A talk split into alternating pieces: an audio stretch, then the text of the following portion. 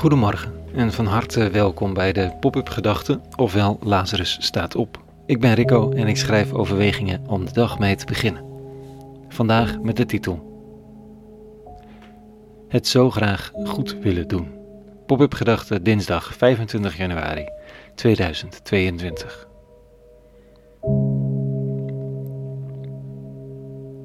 Er kruipt een radicalisatie in de jongere generatie, zo zei iemand. Hij doelde enigszins gefrustreerd op de priesteropleiding van de katholieke kerk, waar jongeren die werden opgeleid nou niet bepaald voorbeelden waren van ruimdenkendheid.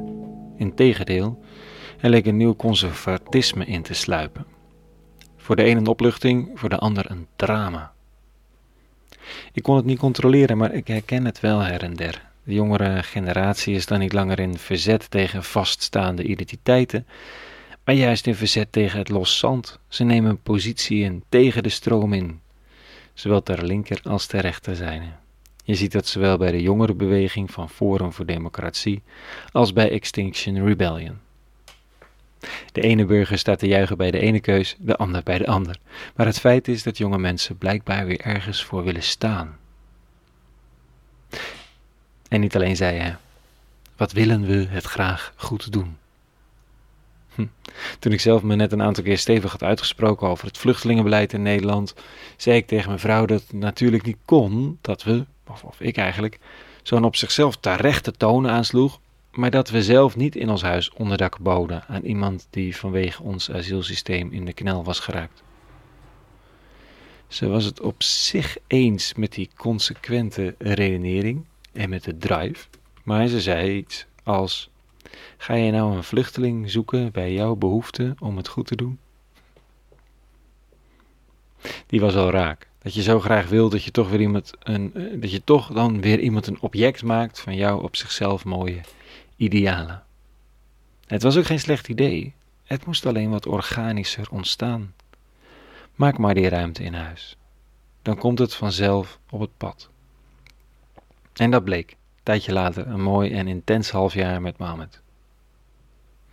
Het punt is, het goed willen doen is een risico waar juist in onzekere tijden we allemaal gevoelig voor zijn. Ik kom erop omdat het vandaag in de katholieke kerken, waarvan ik hier elke werkdagochtend de teksten lees, nou ja, tenzij ik er even aflig vanwege griepverschijnselen, zoals de afgelopen dagen, in die kerk is deze dag gewijd aan Paulus. Paulus is een van de belangrijkste grondleggers van die nieuwe tak van het Joodse geloof, het christendom. Vandaag zegt Paulus in de toespraak dit. Ik ben een Jood, geboren in Tarsus in Sicilië, maar opgegroeid in deze stad. Ik heb als leerling aan de voeten van Gamaliel gezeten en ben strikt volgens de voorschriften van de wet van onze voorouders opgevoed. Ik ben een vurig dienaar van God. Oh, en u allen geeft vandaag blijk van hetzelfde. Ik heb de aanhangers van de weg tot de dood toe vervolgd. Mannen en vrouwen heb ik gevangen genomen en laten opsluiten. Maar op weg naar Damascus werd ik opeens omstraald door een fel licht uit de hemel. Ik viel op de grond en hoorde een stem tegen me zeggen: Sal, Sal, waarom vervolg je mij? Ik vroeg: Wie, wie bent u, Heer? En de Heer antwoordde: Ik ben Jezus van Nazareth, die jij vervolgt. Goed verhaal, pijnlijk ook. Met al je goede bedoelingen het goede zelf achterna jagen om het gevangen te zetten, op te knopen, te executeren en wat is de garantie dat wij die zo verrekte graag het goed willen doen, niet met eenzelfde blindheid de verkeerde kant op galopperen? Er is niet zoveel garantie. Er is het verhaal van Paulus. Dat helpt dan wellicht een beetje. Om zijn ijver te zien en er vragen bij te stellen. Ook bij die ijver van onszelf. Als ik zo graag goed wil doen, omdat de identiteit me soms lijkt ontvallen te zijn, om het te bewijzen, om iemand te zijn. Waar zijn dan die vragen ingebouwd? Tegen wie loop ik te hoop? Paulus werd hard gedwongen om te luisteren. Kan ik dat nog?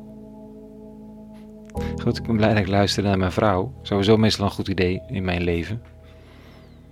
Maar inzet en luisteren het goede zoeken te doen met aandacht voor de blinde vlekken. Het is eigenlijk irritant, want het voelt makkelijker om gewoon je te begraven in het eigen gelijk. Of aan de andere kant niemand ooit meer ergens gelijk in te geven, want je weet het toch niet goed te doen.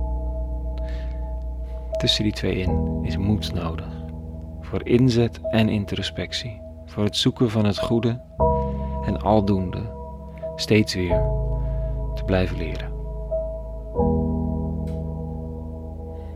Tot zover vanochtend. Een hele goede dinsdag gewenst. En vrede. En alle goeds.